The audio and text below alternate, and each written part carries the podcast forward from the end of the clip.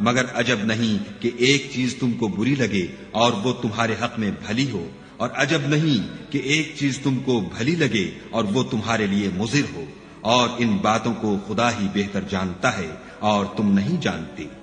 لہذا ایک مسلمان کو صرف ایک چیز کی ضرورت ہے کہ وہ ہر حال میں صحیح طرز عمل کا مظاہرہ کرے تاکہ وہ زیادہ سے زیادہ ثواب حاصل کریں۔ مثلا مشکلات کے وقت صبر کرنا۔